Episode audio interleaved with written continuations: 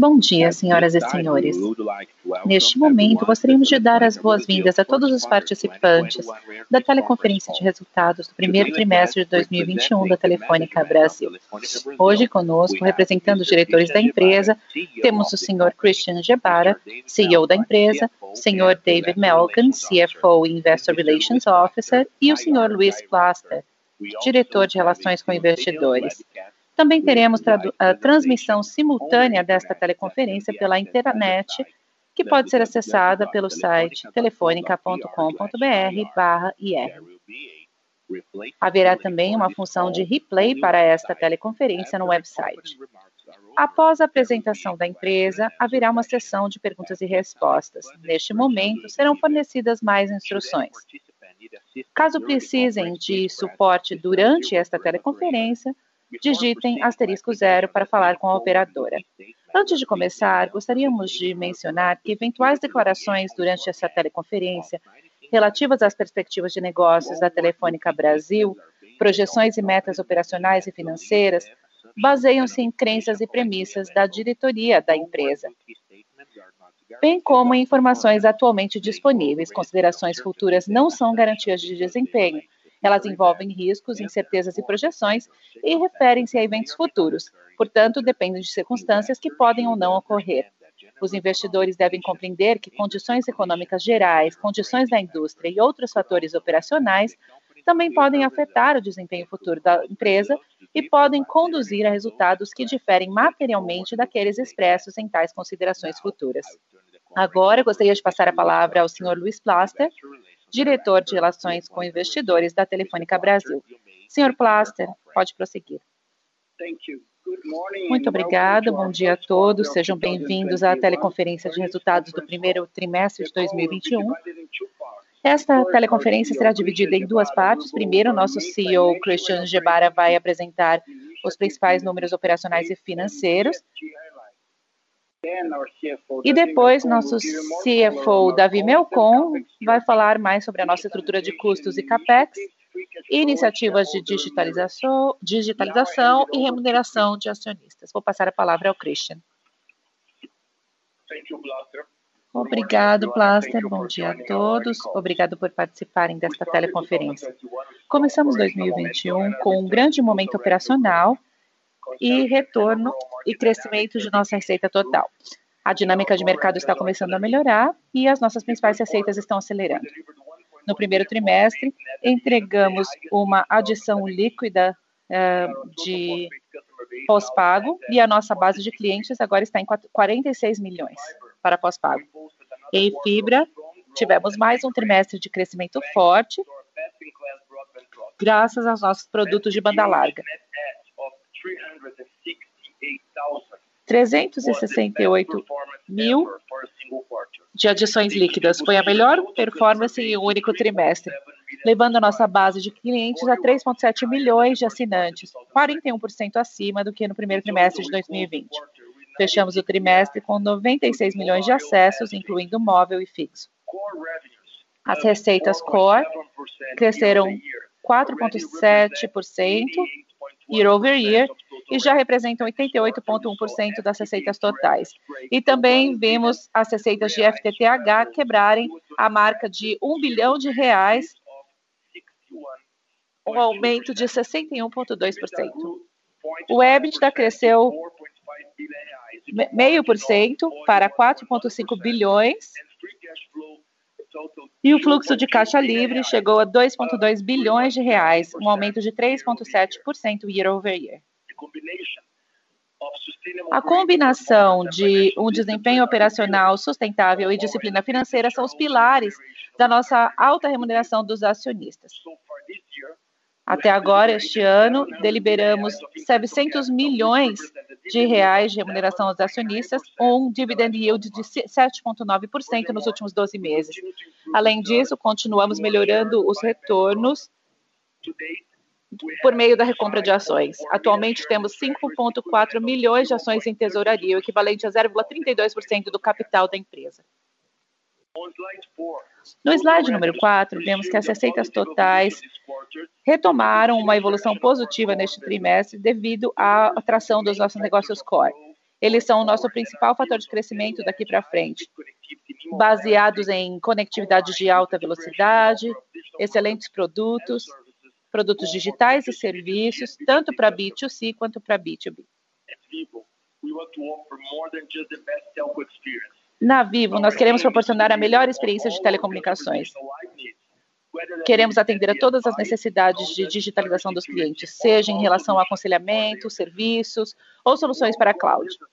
Os negócios non-core reduziram 21,4% year over year, principalmente porque são compostos de tecnologias que estão tendo cada vez menos relevância para os clientes.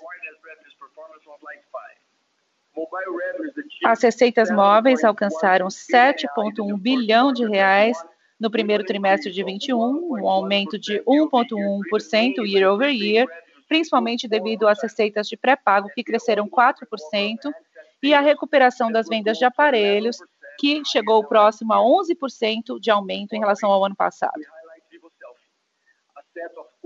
Damos destaque ao Vivo Selfie, um plano com conteúdo de qualidade, como Disney Plus, Netflix, Spotify, que aumenta o ARPU e estabelece uma relação profunda com os nossos clientes. Estamos nos focando em clientes mais jovens e cada vez mais móveis e digitais.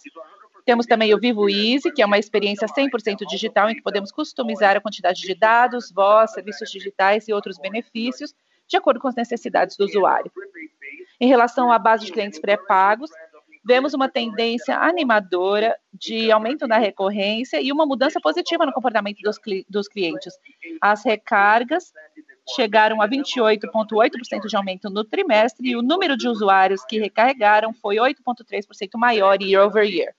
No slide número 6, temos que o foco da Vivo na jornada do cliente nos permite manter uma liderança sólida no segmento móvel com 33,1% de market share até março de 2021. Nosso churn pós-pago mostra uma tendência semelhante aos trimestres anteriores, com um recorde de 1,10% neste trimestre.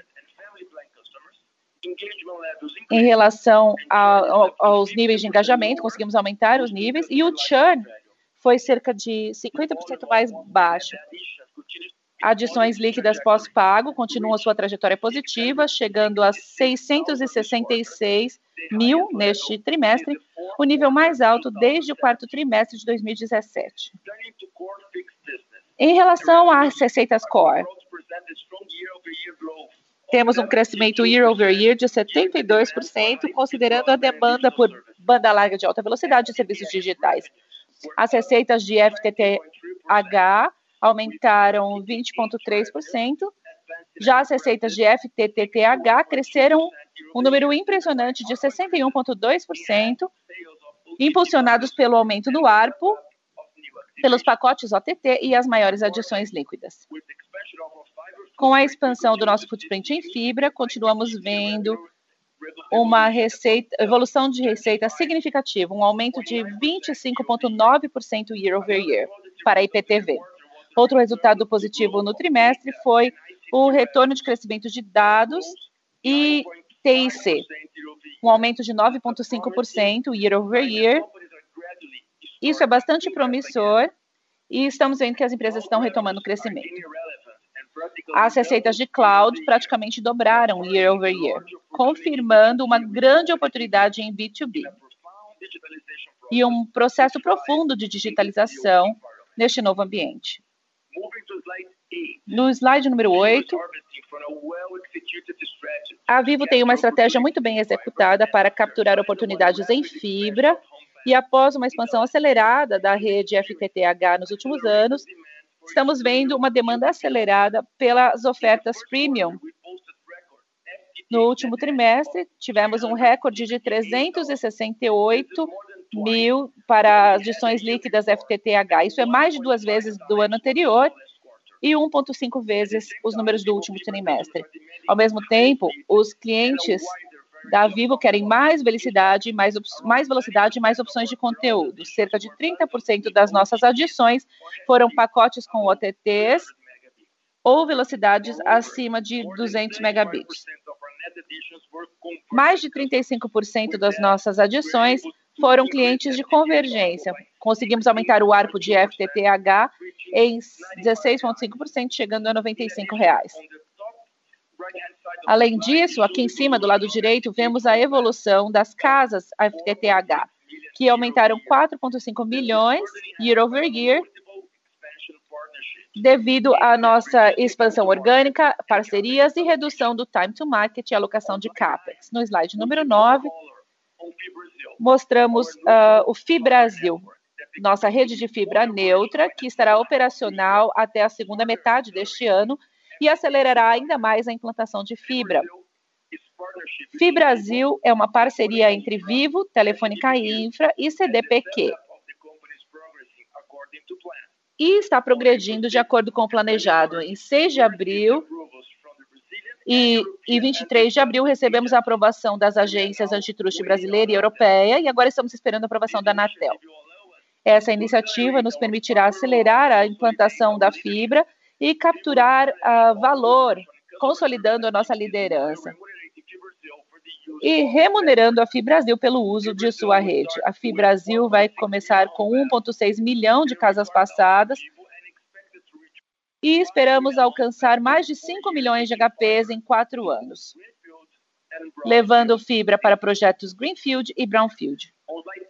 No slide 10, mostramos o progresso da, da construção do nosso ecossistema digital, combinando a natureza única da Vivo, sua base de clientes, sua capilaridade, Big Data e sua capacidade de evolução, nós vamos fazer parcerias com os players mais relevantes para complementar os serviços de telecom aos nossos clientes. Queremos capturar crescimento e melhorar o engajamento de nossa base de clientes, melhorando a fidelidade e também as receitas recorrentes.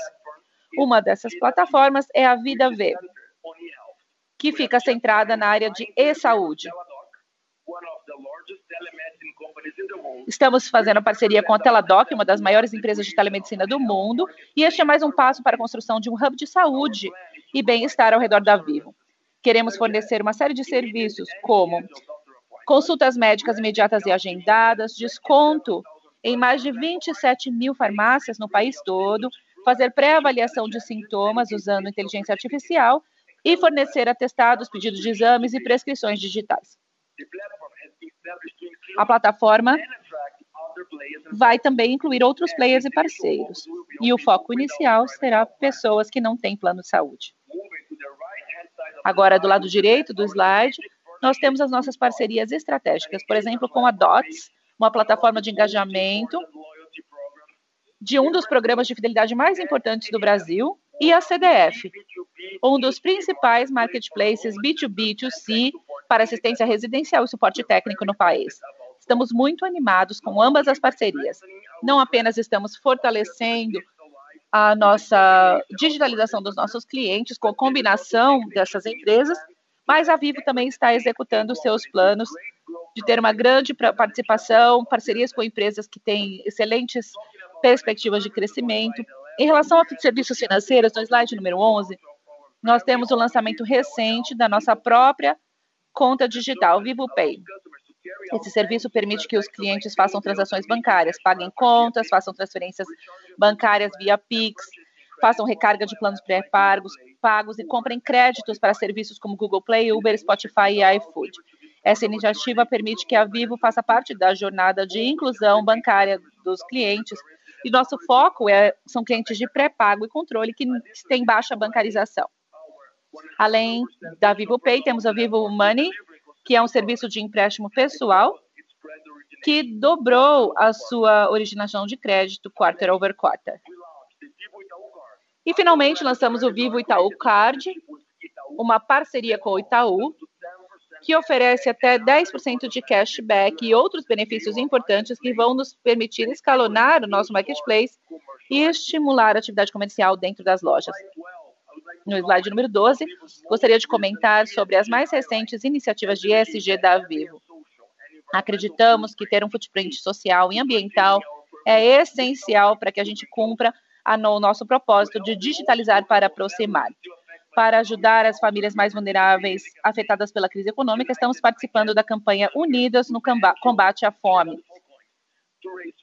com a organização Gerando Falcões, doando cestas básicas e para cada kit doado pelos funcionários da Vivo, a Fundação Telefônica doa mais duas. Também na esfera social, a Vivo é a primeira empresa do setor a ser ISO 26000, o que valida o nosso compliance, nossas iniciativas de direitos humanos, de diversidade e impacto social para a implementação das melhores práticas no mercado. Esse alinhamento engloba todas as medidas relacionadas a funcionários, parceiros, fornecedores e também a sociedade. Além disso, estamos orgulhosos de anunciar nossa primeira usina de energia solar na região norte do Brasil, localizada em Marabá, no estado do Pará, que tem capacidade de gerar 2.190 megawatts a hora por ano, que pode alimentar 632 unidades consumidoras da Vivo. Esta é uma das usinas de energia sustentável que planejamos ter até o ano, fim do ano.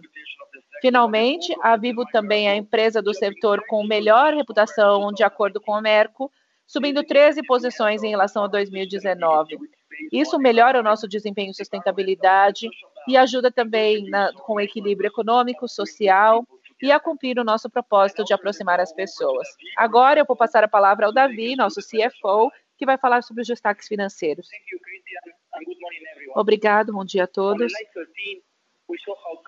Nós vimos como o custo no primeiro trimestre ficou estável em relação ao ano passado, e esse é um resultado do nosso foco em medidas de eficiência, da, do aumento da digitalização. É muito importante apontar que o nosso custo está passando por uma reforma significativa. Como o Christian já disse, estamos lançando novas correntes de receita e queremos nos tornar um hub digital para os clientes. A Vivo mudou como empresa, agora oferece aos clientes B2C e B2C uma série de serviços que vão além da conectividade. Neste trimestre, decidimos mostrar o nosso custo de uma forma mais transparente, mostrando como eles impactam os nossos negócios. Custo dos serviços e produtos vendidos respondem por 30% dos custos totais e aumentaram 19% em relação ao ano passado. Estes custos são um catalisador para uma tendência positiva de receita.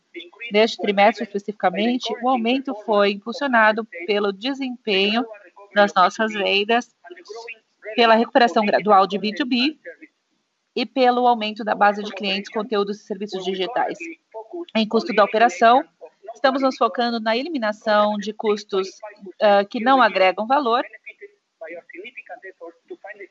E essa redução foi possibilitada por, pela nossa busca por eficiência.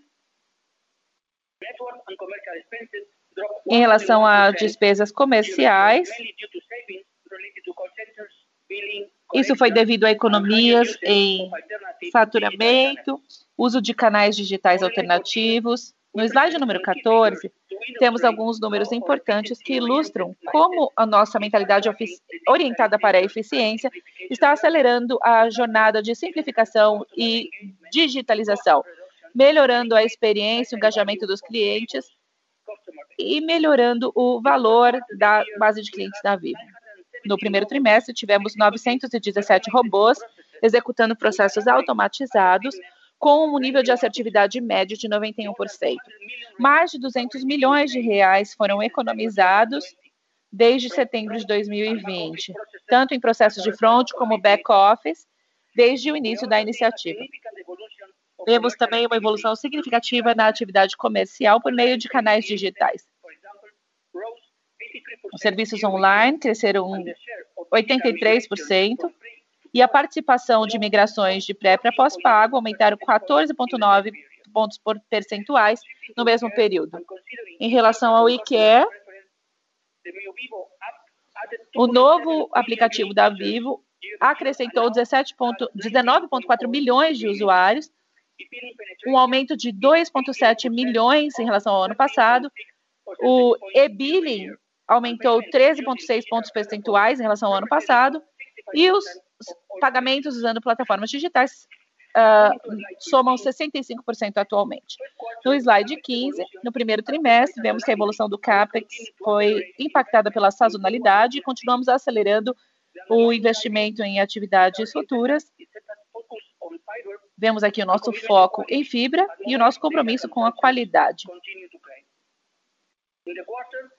No trimestre, 83% do nosso capex de 1,9 bilhão foi dedicado ao crescimento e transformação. E FTTH, investimentos relacionados a FTTH aumentaram 40% em comparação ao primeiro trimestre do ano passado. Continuamos implementando fibra e conectando mais clientes do que nunca, com FT, eh, adições líquidas recorde, como o Christian já mostrou para vocês. Mais de 90% dos sites da Vivo nas principais 50 cidades tiveram incrementos de tráfego de dados e terão mais incremento nos próximos anos. Em relação à preparação para o 5G, nós temos o footprint de fibra mais abrangente em um país do tamanho do Brasil. A Vivo tem uma posição única e privilegiada.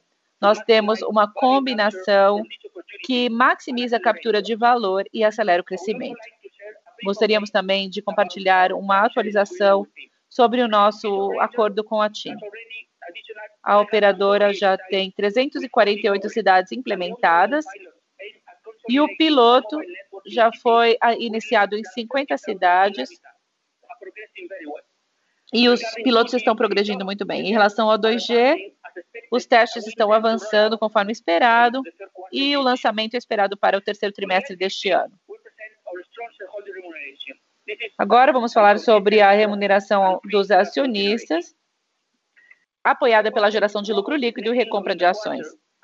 Lucro líquido no trimestre chegou a quase um bilhão de reais, impactado pela maior depreciação. Isso foi parcialmente compensado. O pagamento de dividendos total de 5,4 bilhões de reais, equivalente a 0,32% do capital total. 2,6 bilhões vão ser pagos em 13 de julho deste ano e 2,8 bilhões em 5 de outubro. Do lado direito do slide, nós temos a remuneração aos acionistas, que nós declaramos 0,7 bilhão até abril de 2021, dividend yield de 7,9%, e continuamos acelerando nosso programa de recompra de ações. Temos 5,4 milhões de ações em tesouraria, que representam 0,32% do capital total da empresa.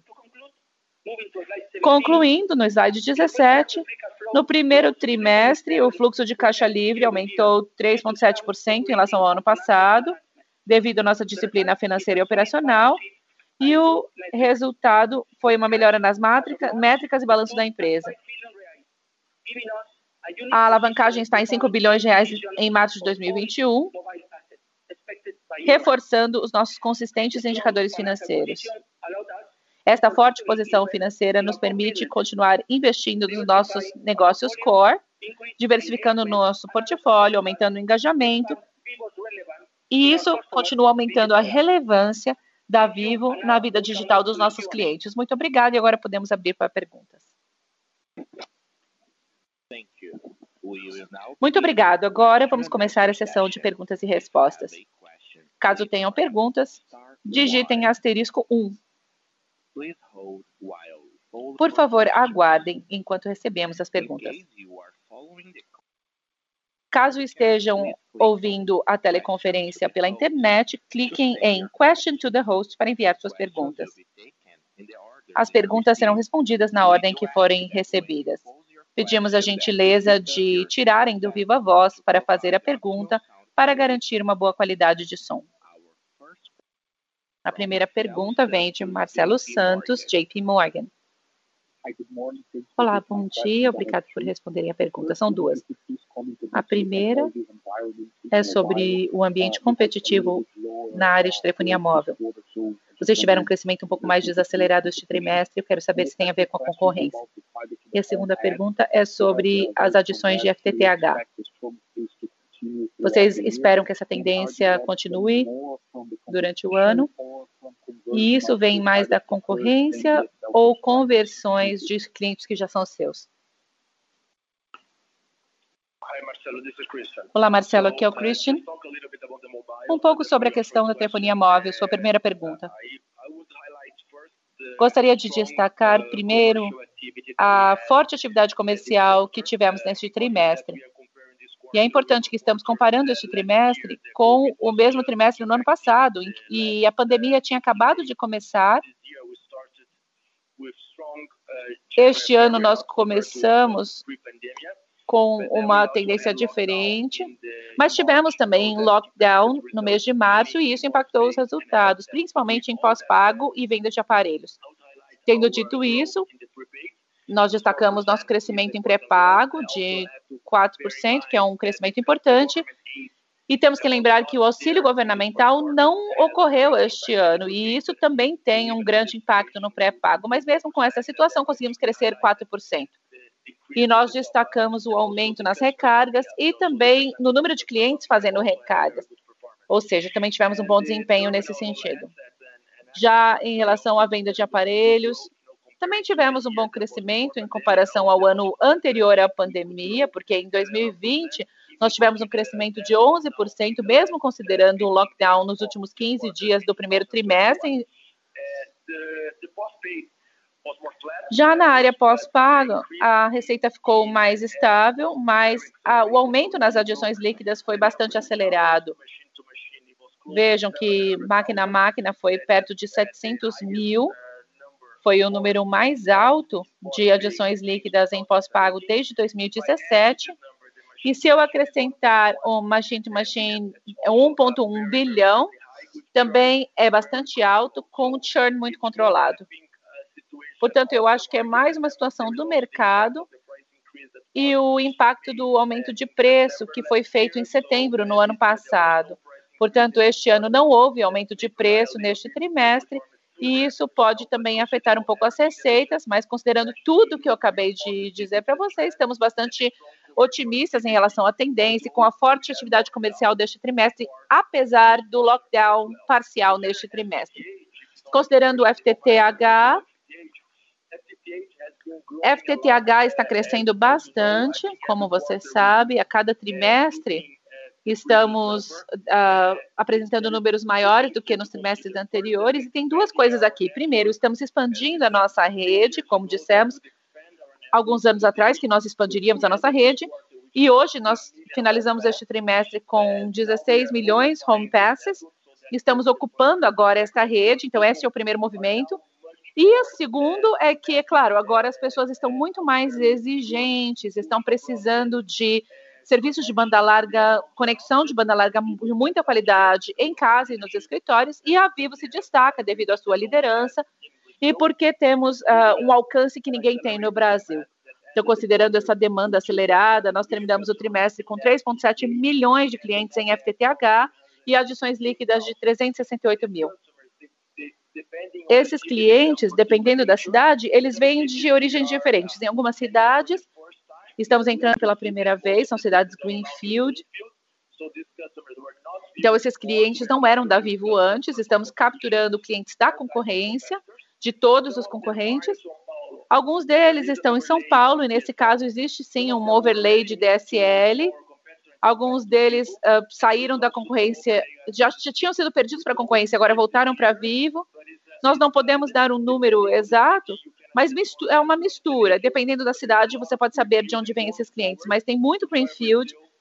E daqui em diante, para a fibra, nós vamos ter só cidades novas, só Greenfield, sem overlay, sem substituição de tecnologias legadas. Obrigado. A próxima pergunta é de Christian Faria, Bradesco BBI. Bom dia a todos, obrigado por responder a pergunta. São duas perguntas. A primeira é sobre FTTH. Vemos que o aumento nesse trimestre está baseado em novas tecnologias vocês acham que essa tendência continuará daqui para frente? Ou seja, vão continuar vendo um um crescimento no número de clientes. E a outra pergunta é sobre a nova iniciativa com o, a DOTS e a empresa de telemedicina. O que, que vocês esperam em termos de receita, adição de receita em 2022, composição da receita e representação do total?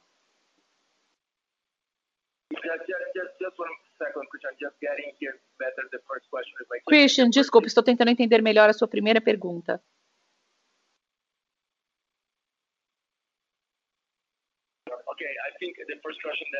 Acho que a primeira pergunta é sobre, pelo menos com base no que eu consegui ouvir,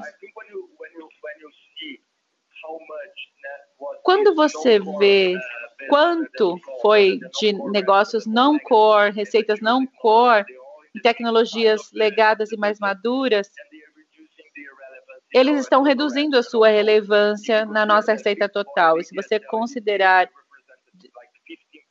que esses representam 15% das nossas receitas totais, móvel e fixo em 2020, agora em 2021, no mesmo trimestre, representam um pouco menos, cerca de 12%.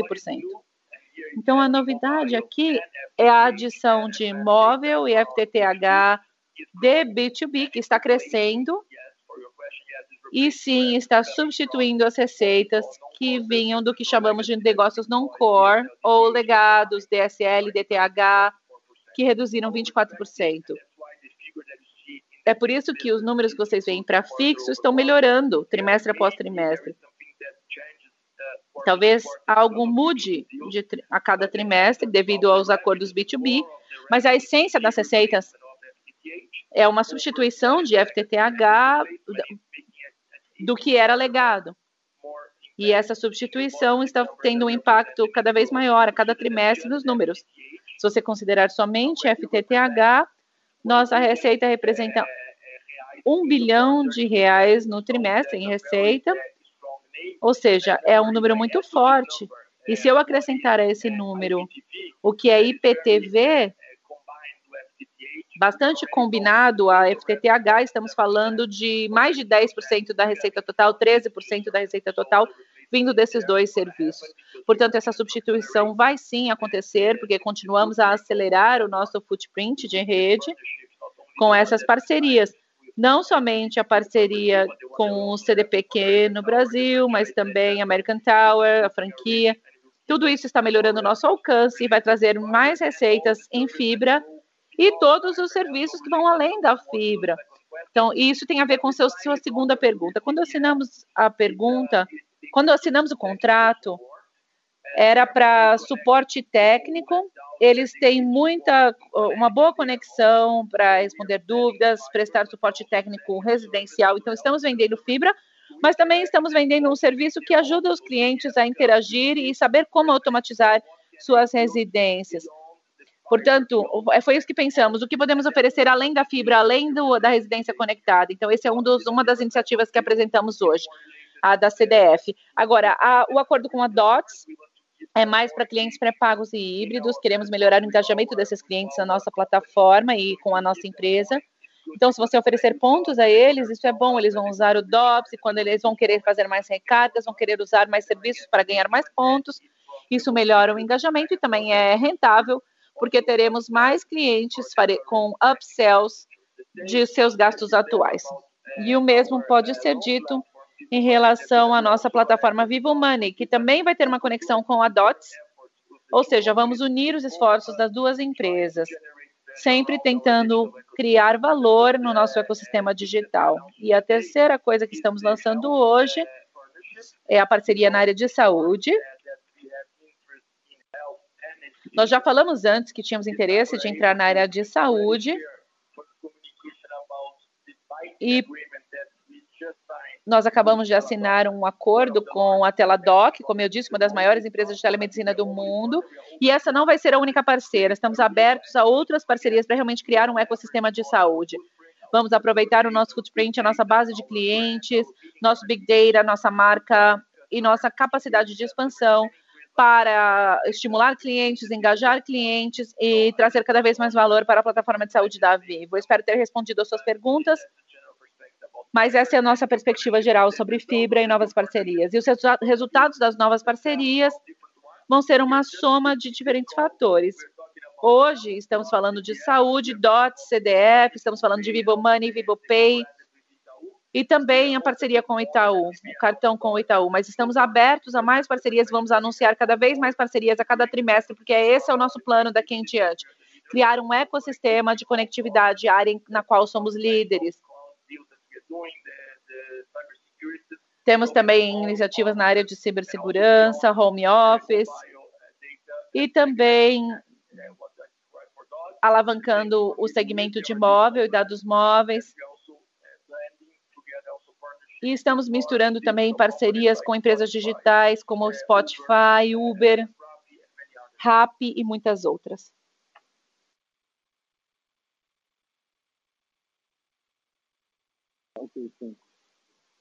Obrigado. Ah, e o número de clientes?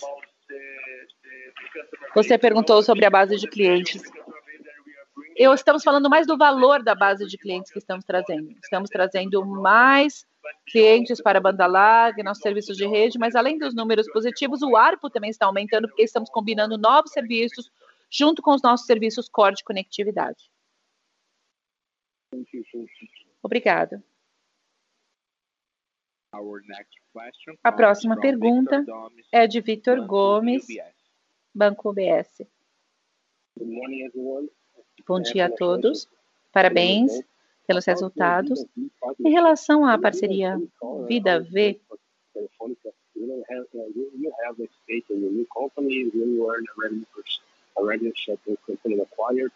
vocês vão criar uma nova empresa ou, ou é uma empresa que, vão, que já foi adquirida?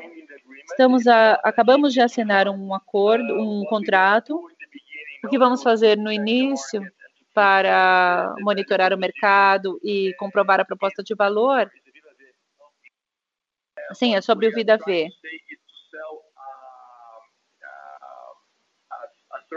Nós queremos vender um serviço que vai ser pago como uma assinatura mensal e vamos tentar adaptar a nossa capacidade de ter serviços recorrentes e de expandir esses clientes. O cliente vai pagar uma tarifa mensal que vai dar acesso a uma plataforma de saúde e dependendo do serviço que eles contratam, nós vamos ter planos, um plano menor, um médio, um maior.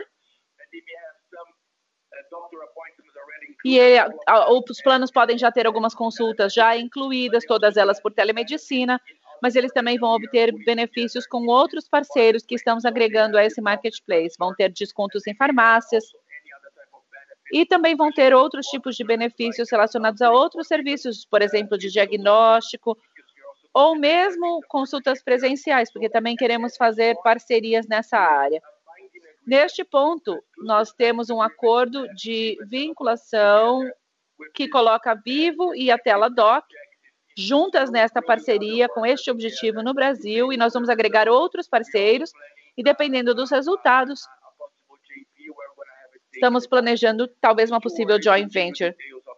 É muito cedo para dar detalhes sobre isso, mas neste momento é isso que queremos, desenvolver esse marketplace. A Teladoc vai estar cuidando de todas as, as funções digitais, porque temos, por exemplo, prescrições digitais, informações digitais que os clientes podem usar para comprar medicamentos controlados ou até para fazer algumas análises que são necessárias para alguns dos parceiros dentro dessa, dessa parceria. Também vamos ter conteúdo, conteúdo relacionado à saúde e bem-estar, e vamos usar todas as funções dos nossos canais, incluindo o Portal Terra, que é um dos maiores do Brasil, para promover e criar este ecossistema do Vida V na dimensão de saúde e bem-estar, incluindo alguns serviços naquele plano mensal que o cliente vai pagar. Obrigado. A próxima pergunta vem de Carlos Siqueira, BTG Pactual.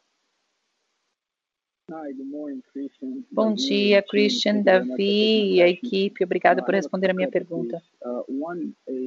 A primeira pergunta: poderiam nos dar uma ideia, Christian, de qual é o custo marginal para que a Vivo aumente a velocidade de FTTH para 1 gigabit por segundo, por exemplo?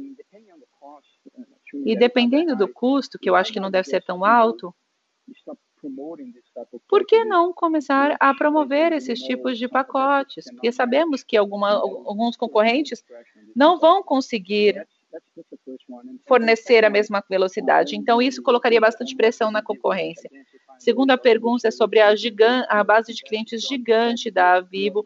Vocês estão fazendo um excelente trabalho, acrescentando mais serviços a cada trimestre. E a minha pergunta, na verdade, eu gostaria que vocês falassem mais sobre esses tipos de serviços. Qual é a perspectiva para daqui a cinco anos? Quanto eles vão representar dos negócios da Vivo? Gostaria que me dessem só uma ideia. Qual é o objetivo? Qual é a meta para esse tipo de serviço? Olá, Carlos Eduardo. A sua primeira pergunta. Acabamos de lançar o pacote de 600 megabits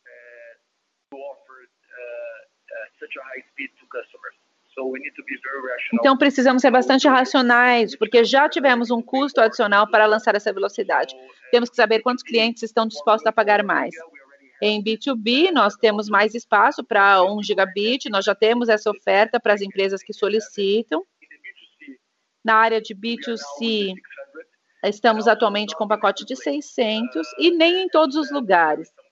Como eu disse, existem alguns custos envolvidos e precisamos ser cuidadosos e também cuidadosos com o preço. Precisamos calcular o preço correto para manter o valor daqueles que estão dispostos a pagar pela velocidade de 600, que é a nossa oferta atual. Temos sido bastante conservadores e esperamos que o mercado também seja conservador e a tecnologia é impactada e o custo é algo importante para que a gente consiga oferecer esse nível de velocidade aos clientes. Por isso estamos fazendo isso de uma forma bastante cuidadosa, segmentando a nossa base de clientes e oferecendo os pacotes maiores a clientes que estão dispostos a pagar mais, ou porque moram em locais em que a demanda é maior, mais exigente, por exemplo, casas no interior, as pessoas estão indo para o interior agora em casas muito grandes e querem ter alta velocidade porque estão trabalhando em casa, os filhos estão estudando em casa e estão dispostos a pagar mais, então temos o, o, que calcular o preço da forma correta. Portanto, balancear o custo adicional com a demanda real por, esse, por essa velocidade, sem minimizar os nossos pacotes de 100, 200, 300, que também são boas velocidades, muito acima de outras tecnologias, e aonde está a maioria das demandas e clientes que nós temos. A segunda pergunta, vamos começar a falar mais daqui em diante sobre os serviços digitais. A, natureza dos serviços é diferente. Não é só definir o que é B2C e B2B, porque isso já é uma grande diferença. Em B2B é difícil encontrar um cliente que não tenha já um serviço digital como parte do seu relacionamento com a Vivo.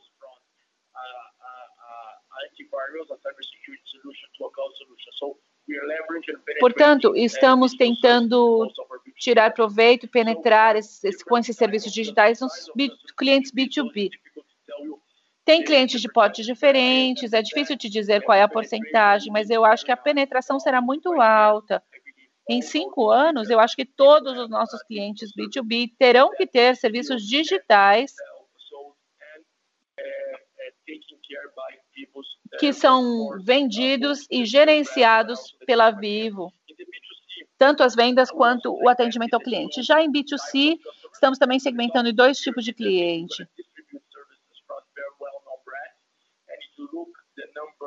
Se você olhar a porcentagem de fibra que já foi vendida com o Netflix, Disney Plus, cerca de 30%, e o número está crescendo. Portanto, eu acho que a nossa capacidade de combinar serviços, serviços muito conectados com o nosso core, será, a, a, o potencial é muito alto. E eu também acho que em cinco anos todos os clientes da Vivo vão ter algum tipo de serviço digital junto com o serviço de conectividade. E isso tem a ver com entretenimento, mas também pode ser na área de jogos. E também mencionamos a, a parceria com a CDF, nós vamos potencializar o Vivo Guri, Guru e uma alta porcentagem dos nossos clientes vão estar usando o Vivo Guru, já vão ter o Vivo Guru incluídos no plano e nós vamos cobrar por isso. Na base da pirâmide, nós podemos lançar novos negócios.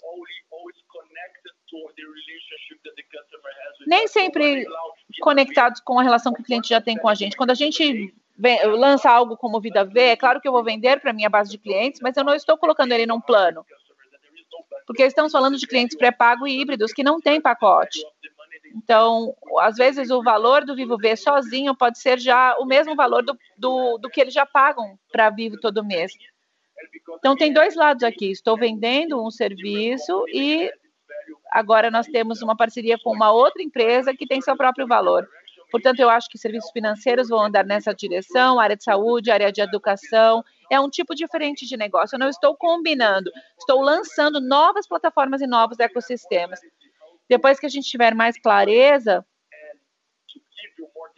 e puder dar mais detalhes sobre os números, certamente faremos isso, diferenciando entre B2C e B2B, o que é totalmente incluso em pacotes, como por exemplo Netflix e Fibra, em comparação a novos negócios, como por exemplo Vivo Money. Vivo Money é um novo negócio uma plataforma independente, Vida V também, uma plataforma independente e muitas outras coisas que vamos lançar no futuro. Cadu, eu espero ter respondido a sua pergunta. É isso que eu posso dizer no momento.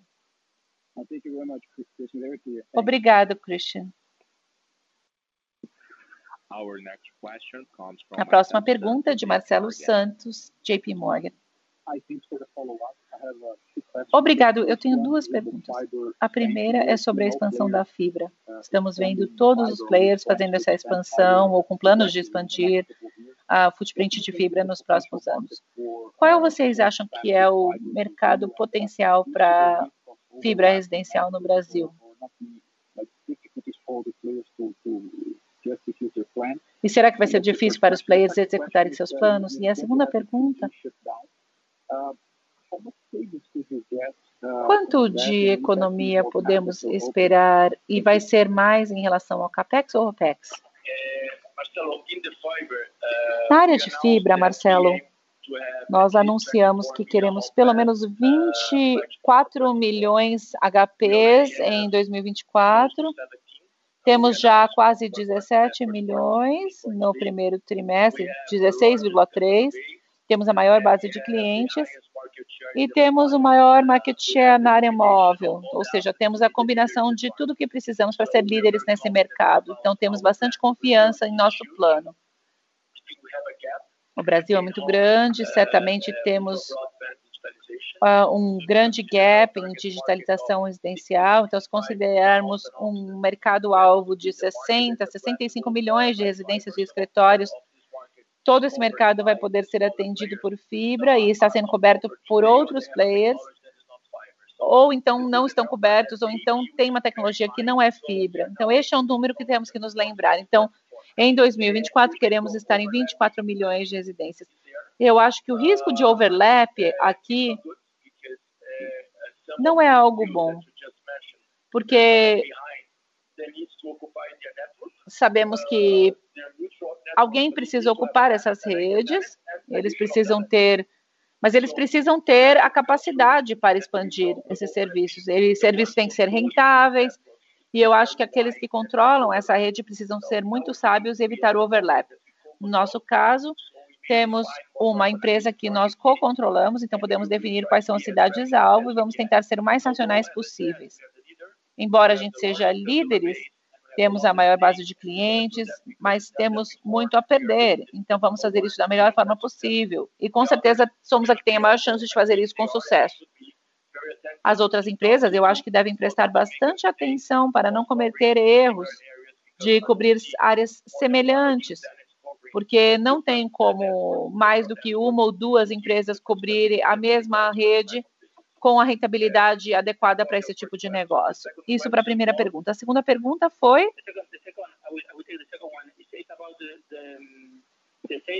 A segunda foi sobre a economia que estamos esperando. São três economias diferentes. A primeira vai trazer economias, principalmente de OPEX,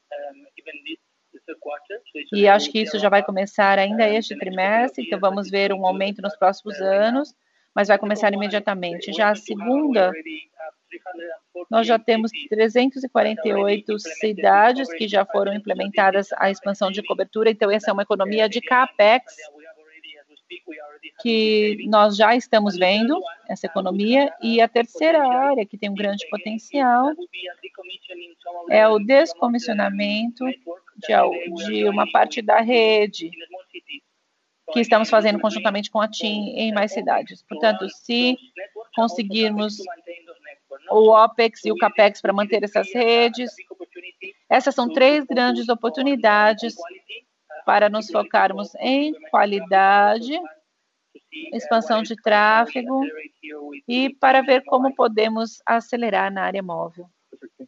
Obrigado, obrigado aos dois. Obrigado, Marcelo.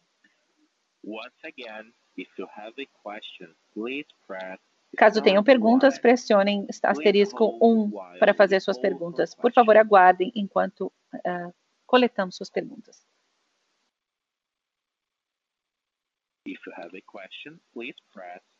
Caso tenham mais perguntas, digitem asterisco 1. Encerramos aqui a sessão de perguntas e respostas. Agora eu gostaria de passar novamente ao Sr. Christian Gebara para seus comentários finais. Obrigado a todos por participarem. Como eu disse antes, foram resultados sólidos principalmente em relação ao desempenho comercial, as adições líquidas em pós-pago e em fibra, que são produtos core, receitas core, que nos deixam otimistas em relação ao ano de 2021. A situação, nós esperamos que a situação melhore com a vacinação, a recuperação da economia e certamente estamos na posição certa para tirar vantagem de toda essa aceleração de crescimento que veremos nessas tecnologias e nessas áreas de negócios em que já somos líderes. Também temos as novas iniciativas que estão ficando cada vez mais concretas e que vão nos permitir criar um verdadeiro ecossistema em torno da nossa marca, melhorando a fidelização e engajamento de nossos clientes. Caso tenham mais perguntas sobre qualquer um dos assuntos, a equipe está à disposição de vocês. Obrigado e nos vemos no próximo trimestre. Thank you. Obrigado a todos. Estamos encerrando a teleconferência de resultados do primeiro trimestre de 2021 da Telefônica Brasil. Vocês podem desconectar agora. Tenham um ótimo dia.